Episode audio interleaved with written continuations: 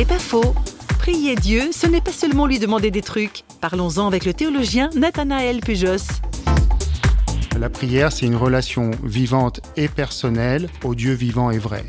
J'aime beaucoup la définition de Saint Ignace qui dit prier, c'est parler avec Dieu comme un ami parle à son ami. La prière, c'est toute relation d'amour, d'amitié avec Dieu et cette capacité que l'on a, que l'on développe aussi, à lui parler comme un ami parle à un ami. Dans une relation d'amitié, dans toute relation d'amitié, ce qui est premier, c'est pas le besoin, c'est pas la demande et il doit en être de même dans notre prière. Notre prière ne peut pas être simplement une prière de demande où je ne m'adresse à Dieu que lorsque cela mal, que lorsque j'ai besoin de quelque chose, et quelquefois c'est très justifié, bien sûr, mais la prière, ça n'est pas d'abord cela. La prière, c'est beaucoup plus vaste que ça.